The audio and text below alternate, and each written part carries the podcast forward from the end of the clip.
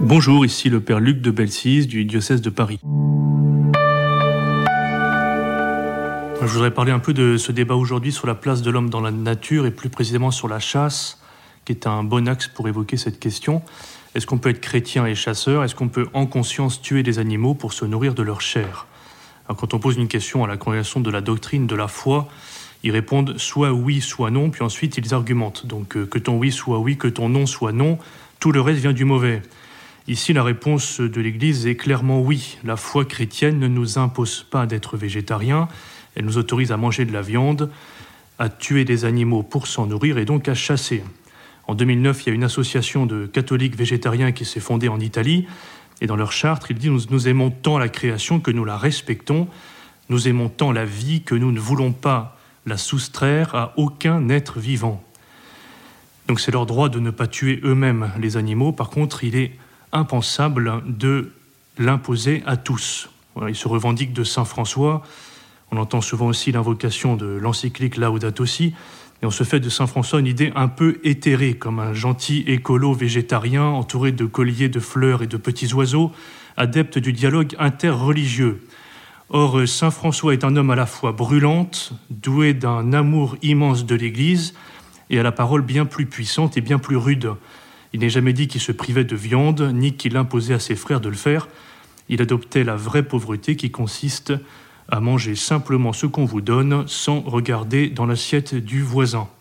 Et quand il va voir le sultan, par amour pour lui, il va lui annoncer le Christ et pas faire un débat d'idées. Donc selon le professeur Montanari, qui est un historien médiévaliste de, de Bologne, l'interdiction de manger de la viande ou de tuer l'animal a été condamnée comme quasiment hérétique au Moyen Âge, une épreuve décisive utilisée pour démasquer les adeptes de la doctrine cathare, car ils se seraient tenus à un régime strictement végétarien, était de les contraindre à tordre le cou d'une poule. En effet, la doctrine de l'Église euh, s'est fondée sur l'idée que euh, les vies n'ont pas la même valeur. Euh, Saint Augustin déclare très clairement le commandement tu ne tueras point ne concerne que l'homme. L'homme seul est à l'image de Dieu. Il est capable de liberté, là où l'animal n'est capable que de suivre l'instinct. Si vous mettez une chienne en chaleur devant un chien, ils ne vont pas vivre des fiançailles chastes. L'homme, lui, a conscience de lui-même, il est capable de dominer ses pulsions et de s'élever vers les réalités d'en haut. Alors on me dira, bon, au commencement, à la Genèse, l'homme ne mange pas de viande. C'est sans doute vrai, mais nous ne sommes pas dans la grâce du commencement, nous sommes dans l'histoire réelle, marquée par l'imperfection du péché originel. Et après le déluge, le Seigneur dit à Noé, l'homme juste, Tout ce qui se meut et qui a la vie vous servira de nourriture. Il y a évidemment l'interdit du sang, l'interdit de manger la viande avec le sang, parce que la vie vient de Dieu. Donc l'homme exerce une royauté sur le cosmos. Il n'est pas le propriétaire de la création, il en est le dépositaire. Il doit en user en respectant son ordre propre, et il a sa place comme maillon essentiel dans la régulation des espèces des animaux sauvages. Est-ce qu'il faut le rappeler en ce temps de très grande confusion? L'animal n'est pas doté d'une âme immortelle. Faut-il le dire aussi, le Christ a mangé l'agneau pascal avec ses disciples comme préfiguration de son propre sacrifice, et cet agneau n'était pas mort de mort naturelle. Et pire encore pour les extrémistes de la cause animale, après sa résurrection, il mange un morceau de poisson grillé devant ses disciples pour attester de la réalité de son incarnation.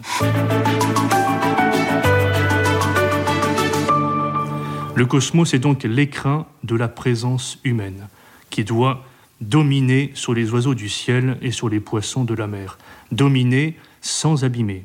Voilà la responsabilité de l'homme vis-à-vis de la terre, qui est la maison commune. Mais il ne doit pas oublier la parole du Seigneur en Saint Luc, vous valez plus que tous les moineaux du monde. Je ne suis pas sûr que tous les écologistes défendent cette parole du Christ.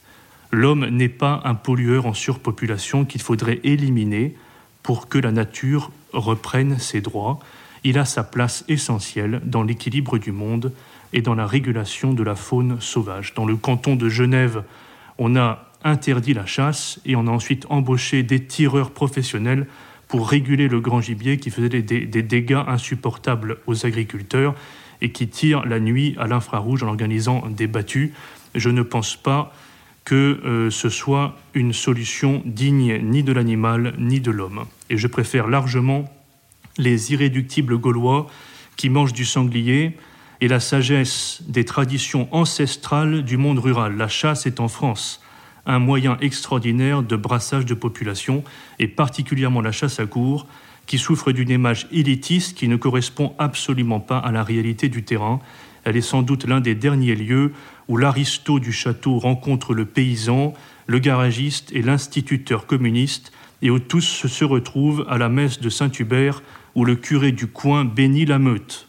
Certains diront quelle horreur de bénir une meute, mais ce sont les mêmes qui laissent les loups s'étendre en France et déchirer toutes les brebis d'un troupeau sans que cela ne leur pose le moindre problème.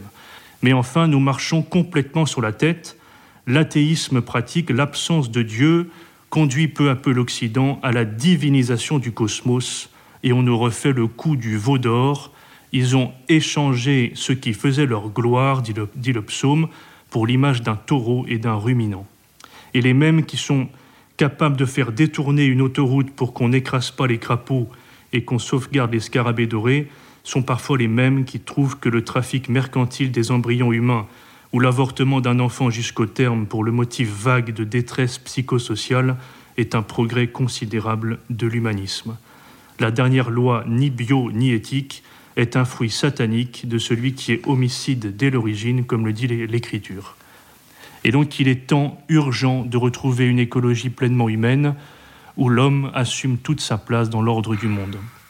Donc aux fanatiques de l'écologie inhumaine et aux animalistes, mangez comme vous voulez votre salade de quinoa pistache bio équitable, mais laissez-nous manger des côtes de bœuf, de l'andouille de guéméné et du foie gras de canard avec un petit sauterne, avec modération bien sûr. Vive la chasse traditionnelle, vive le bon sens français, et vive notre Seigneur qui a proclamé pur tous les aliments et qui a dit ce n'est pas l'extérieur qui rend l'homme impur, mais ce qui sort de son cœur. Et pour finir une petite prière, Seigneur, toi qui as pitié des pauvres pécheurs, aie pitié des pauvres chasseurs. Amen.